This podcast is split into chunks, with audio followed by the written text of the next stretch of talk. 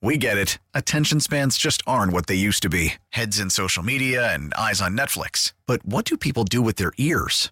Well, for one, they're listening to audio. Americans spend 4.4 hours with audio every day. Oh, and you want the proof? Well, you just sat through this ad that's now approaching 30 seconds. What could you say to a potential customer in 30 seconds? Let Audacy put together a media plan tailor-made for your unique marketing needs. Advertise with Audacy. Visit ads.audacy.com.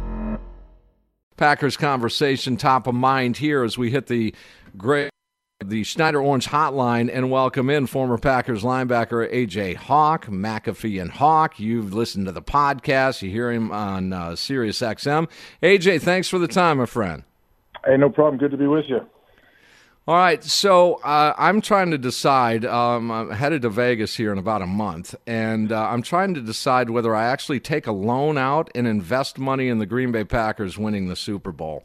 We talk about confidence levels compared to last year, where it was, as some would put it, winning ugly. This year, much, much different. Where is the confidence level from the not only the former Packer side of things, but the national perspective on the Packers' Super Bowl run here?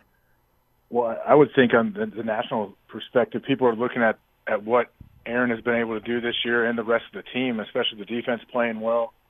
So many different weapons on offense and the offensive line. Like, they're the total package. But they seem like a very complete team right now with no weaknesses. And I think everyone is scared to death to play the Packers in the playoffs. Like, that's the team you want to avoid if you possibly can and play them at the last possible minute. So, and I know just myself from watching them and seeing everything they're doing, I mean, you just watch how Aaron's kind of conducted himself. He seems so comfortable. He seems like he's having so much fun.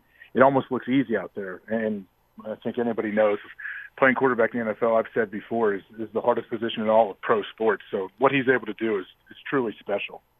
No, I agree with you, and I call it maybe a loose form of it. He just doesn't seem tight this year. One of the things that I wanted to get your perspective on is he seems to be a little fixated on getting that conference title game in Green Bay. And he understands the importance of that, you know, just the demeanor that he's had. And I've heard him say this countless, and you talk to him all the time, countless times to get that game into Green Bay. It just seems like he not only is fixated on that, but he will perform and take advantage of it as the clock is ticking for him.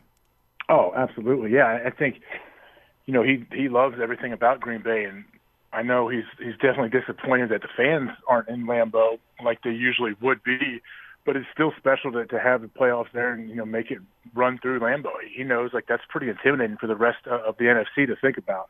And, you know, like, it doesn't matter where you're playing. Like, I think when you start talking about, like, other teams and you start saying, oh, well, is their quarterback all right to come play in the cold? Or are they like a dome team, a turf team? What is it? When you look at the Packers, and they can win anywhere. Like, it doesn't matter. They're not a cold-weather team. They're not a warm-weather team. Like, wherever you play, like, they're going to be fine. Like, they have the skill set, and they can find a way. And I think that's another thing that just makes them even more scary. You've talked to him many times. You were a teammate of his for many years.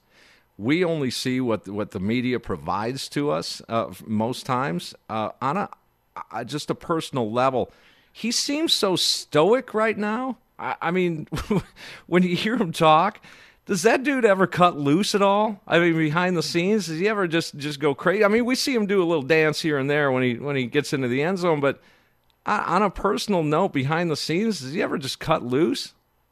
Yeah, I mean, he's always relaxed. He's always enjoying himself and having a good time. But, you know, he's one of those deep thinkers. So he's always sitting back and observing everything. And so I wouldn't say he raises his voice very often, but he loves, you know, he loves having a good time, and he loves a good argument with anybody if they're willing to get into it. I'm sure. I know John Coon is back there doing a lot of work with the team too. He and John Coon, anytime they ever were in the same room together, they love to go back and forth and have these awesome debates. It was a fun thing to watch if you could ever film one of those situations. But he does, yeah, I think Aaron's always having a good time. When you watch him on the field, he's definitely having a great time. He doesn't seem like he can be shook. Like, it really is. You can't put like a stat on it, but to be an opposing defender and be playing the Packers, like, already going into the game, they're already thinking, like, all right, let's just not let Aaron carve us up like he does everybody else. But in the back of their mind, they're thinking, all right, I don't know how we're going to do that, whatever we throw at him. we need to find a way. And I think they have a big mental edge because of all the work Aaron has done and how he always seems to be 5-6 steps ahead of the defense. Yeah, I think I learned a lot some years ago when Anthony Barr took him down, and Aaron was John right back to him. I mean, there was an issue right there, and I think that opened my eyes. I mean, a lot of quarterbacks wouldn't do that; they'd lick their wounds and head off to the locker room behind the curtain. But that's it's just the competitive spirit of you guys. A.J. Hawk joins us here on the Bill Michaels Show. AJ, you went through the transition of the Favre to Rodgers, and I just wanted to get the player's perspective here on what may happen and what may occur here soon. And I don't know when that's going to be. I don't know if anyone knows if it's going to be next year or 2 years or 4, whatever. What's going to happen then when they do ultimately make that transition to Love? I don't know. Honestly, it's going to be very weird to think of. Like I said, like you mentioned, I was on the team through the transition from Favre to Aaron, and my first 2 years there, Brett was the starter, and then we moved on to Aaron. So it was definitely a weird situation, very unique. Aaron handled it perfectly throughout the whole thing, and we kind of let him down his first year starting. We went 6-10. Our defense didn't really hold up. But I think, honestly, it's hard to even think about what it's going to be like without Aaron in Green Bay. It really is. And especially since he should win the MVP this year, like he's playing at such a high level. But eventually he's not going to be there anymore. And if you thought like Aaron had big shoes to step into coming from Favre, which he absolutely did, like think about it now. If you're thinking, all right, well they had Brett Favre and Aaron Rodgers, and now who's going to be the next first ballot Hall of Famer, possibly greatest of all time quarterback to step in and make plays? Like that's a lot of pressure on Jordan Love, and I hope he's up for it. I know everything you hear, he seems like an awesome guy and can be that guy, but I guess the question is, when is that?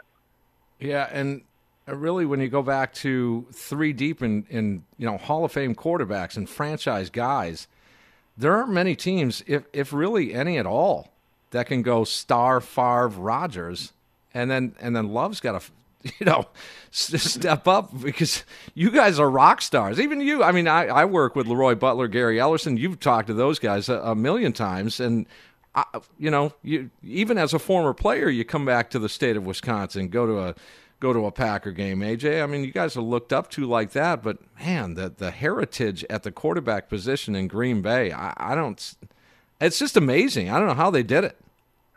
Well, yeah, it's so – difficult too is when you're, especially if you're drafting somebody out of college. Like people say, of course, Trevor Lawrence is most likely the number one overall pick, and he seems to have every single possible thing you could want in a franchise quarterback. But there's no guarantee it's going to work out. Like everything around you has to be in place. Like the timing has to be right, and you got to stay healthy. Like there's so many things. So yeah, to hit on that many quarterbacks, like you said, that Green Bay has had, it's amazing, and it's not easy to do. Todd Marinovich, Ryan Leaf. There's been some disasters, no question. Okay, so final thing for you. As the Super Wild Card Weekend is upon us, I really like what the NFL has done to adjust to everything. I congratulate the NFL from top to bottom for getting through 17 weeks through this pandemic. And, in fact, some fans are in the stands here for sure, but as you embark on the journey here over Wild Card Weekend and then get an opponent for Green Bay, is there any one team in the NFC, as you see it, that would be the most challenging for Rodgers and the Green Bay Packers? Man, yeah, I mean, there's definitely plenty of teams that could test them in there. I think it's likely that they end up playing Tampa Bay in their, after their bye. Tampa Bay is a team that anytime Tom Brady is playing well, which they seem to have kind of put some things together towards the end of the season, and their defense can play too, that's a team you want to worry about. The Saints, yeah, of course. That's why I think the home field was so big. The Saints are usually much more explosive when they're playing inside the dome. I know just from facing them, getting beat multiple times in the dome, it's not easy to beat them. But I like the Seahawks too. Like I know they've been up and down throughout the season, and their defense hasn't played great. I mean, they're still 12-4, and we know that they have some magic in them. And when Russell Wilson's a quarterback, it's scary. And Russell's a guy too that he can play in any kind of weather conditions too. It seems like so. There's teams all over you got to be worried about. But I think all of those teams, believe me, they are much more worried about Green Bay than Green Bay is worried about them. Yeah, I seem to remember a Brady and the Patriots coming into Lambeau, and I for the love of me, I can't remember what year it was, but I still remember Brady on a final drive trying to either go in, tie it, or take the lead or whatever, and fourth down was held in check, and he was just fuming. I mean, I don't remember when that was, but I think a lot of people would like to see that same look on Brady's face if that matchup occurs.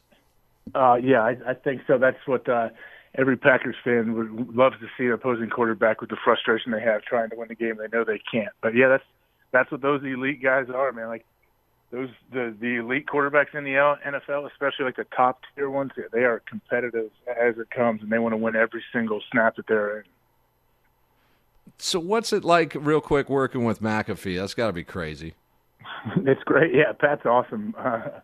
He's exactly like anyone sees him, like whether on YouTube or on ESPN or listening to him radio, whatever. Like he is, that's him 24 hours a day. He is always moving, always got something going on, and his brain operates at very high speed. He's always thinking, he's always on to his next thing. So it's very fun to work with him because our personalities are not exactly similar. So I think that's what we go back and forth with.